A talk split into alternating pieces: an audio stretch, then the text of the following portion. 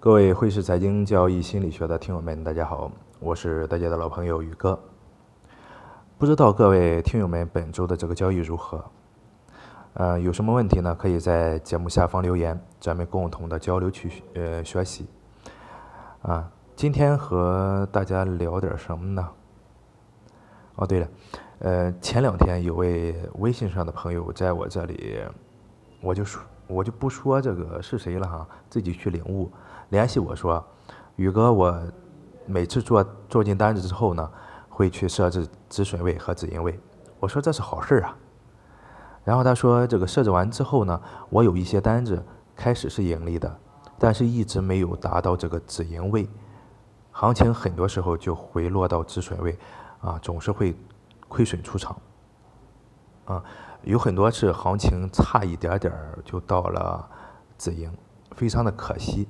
啊，他自己这么说，我当时呢也就顺着他去这么说。我说确实很可惜啊，啊，但是经过深入的了解他的这个操作方法之后呢，我不止觉得可惜，而且认为非常的可惜、可笑、可气。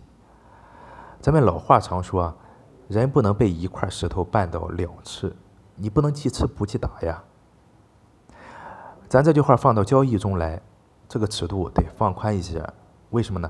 交易最主要的是看心态，这在咱们之前的这个节目中说过。啊，咱不是奔呃不是这个机器人，是人呢，他就有感情有情绪，同样的也有心态不正犯错的时候。交易中在一个地儿犯个三两次错，这太正常不过了，但多多少少你得记着点儿。下次遇到这种情况，得采取哪些措施挽回损失，对吧？但是这位朋友呢，在加了我好友之后，这三个月里，没有就这个事情来问过我一次。那为什么要添加我这个好友呢？对吧？这也就算了，但是自己也没有因为这件事儿去反省，一直是听之任之。他的交易方法是什么呢？止损位和止盈位设置的比例是一比三，也就是说，呃，咱们拿黄金举例，看多黄金的这个情况下，你在现价幺二八零进场，那它设置的止损位是幺二七五，五十个点的止损，那它的这个止盈位就会设置在幺二九五附近，止盈是一百五十个点，这本身问题不大。因为止盈的比重本身就要比这个止损高，这样你才能够有机会赚钱。但是他错就错在交易中太过死板。那位朋友说：“呃，是不是自己太贪了？”我不认为这是贪。啊，咱在之前的这个节目中说过，不要贪心，不然你离这贫穷就会很近。但是，呃，盈利的这个心态必须必须是要有的，不然你交易是为了什么呢？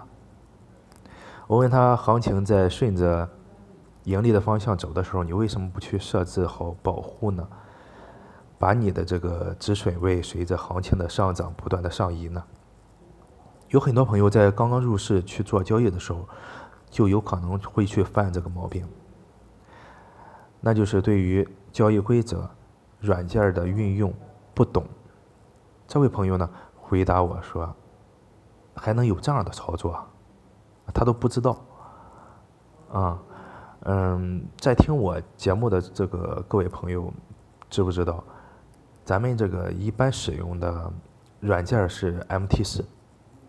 那你在刚刚，呃，限价交易之后呢，我们设置的止损位是可以随着限价行情的不断变化，进而调整的。还是刚刚那个例子，我们的止损设置五十个点位。在行情涨到幺二九零的时候，我们就可以把止损设置在幺二八五，哪怕行情打回来，打到这个幺二八五，你立即止损，这你也是有盈利的，至少五十个点的盈利。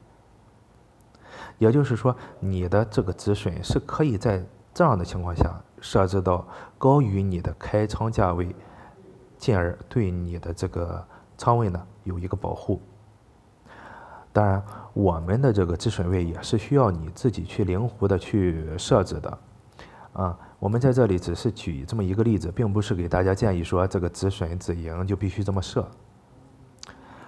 我现在对于这种现象呢，想了一下，这位朋友其实也并不是说他过于死板或者是贪心什么的，这本身是交易中的一种灵活的运用。可能很多的朋友在刚刚接触交易的时候就已经知道这种方法了，有的呢，可能就是今天听我的节目了解到的。那希望咱们这档节目对你这方面呢有一个小小的帮助吧。交易中不只要去这个持续的完善自己的交易体系，同样你要多多掌握一些小小技巧，啊，一些怎么才能使自己多盈利少亏损的这个交易技巧。这也是我为什么要去做咱们这两档节目的原因。大家形成一个圈子，对吧？嗯，相互的交流沟通，不一定我的交易就会比你好，但是我的一些交易思路呢，也一定是你所需要的。有道是一个好汉三个帮。好了，咱们今天呢就聊这些。